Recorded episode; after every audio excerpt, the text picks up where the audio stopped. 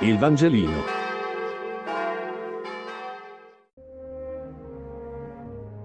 Giovedì 27 maggio. Luca 19, 41-48. Lettura del Vangelo secondo Luca. In quel tempo, quando fu vicino alla vista della città, il Signore Gesù pianse su di essa, dicendo, Se avessi compreso anche tu, in questo giorno, quello che porta alla pace, ma ora è stato nascosto ai tuoi occhi. Per te verranno giorni in cui i tuoi nemici ti circonderanno di trincee, ti assedieranno e ti stringeranno da ogni parte. Distruggeranno te e i tuoi figli dentro di te e non lasceranno in te pietra su pietra, perché non hai riconosciuto il tempo in cui sei stata visitata. Ed entrato nel tempio, si mise a scacciare quelli che vendevano, dicendo loro Sta scritto, la mia casa sarà casa di preghiera, voi invece ne avete fatto un covo di ladri. Ogni giorno insegnava nel Tempio.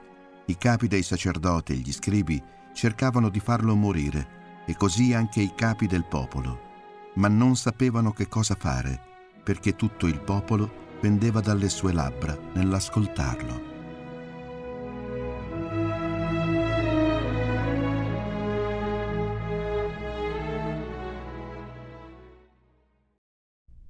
Questo lamento su Gerusalemme è rivolto a due soggetti. Uno è la città e l'altro è il Tempio. Entrambi mettono tristezza a Gesù. Questa città non ha riconosciuto ciò che porta alla pace e si fa ancora più triste perché vede la futura guerra arrivare, una guerra che accadrà davvero e che porterà all'invasione romana. L'altro soggetto di questa invettiva è il Tempio anche il Tempio si è corrotto ed è diventato un covo di ladri.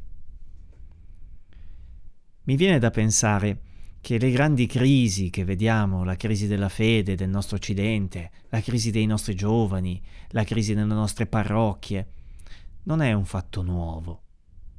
Gesù non viene accolto, il Tempio rimane corrotto, la città non capisce. E anche oggi girare per le nostre città può mettere una certa tristezza. Si vede molta gente sbandata, vagabondi, ragazzi ubriachi e tante volte viene da essere tristi a vedere questa nostra società così frantumata. E allo stesso modo anche questa Chiesa, così spesso poco luminosa, così poco esemplare. Però, però, questa tristezza di Gesù, questo lamento, non cancellano il suo fascino. Il popolo, dice questo testo, pendeva dalle sue labbra nell'ascoltarlo. Cioè, quando è davvero il Vangelo a mostrarsi, quando è davvero la parola di Gesù, essa avrà sempre un fascino nel cuore dell'uomo.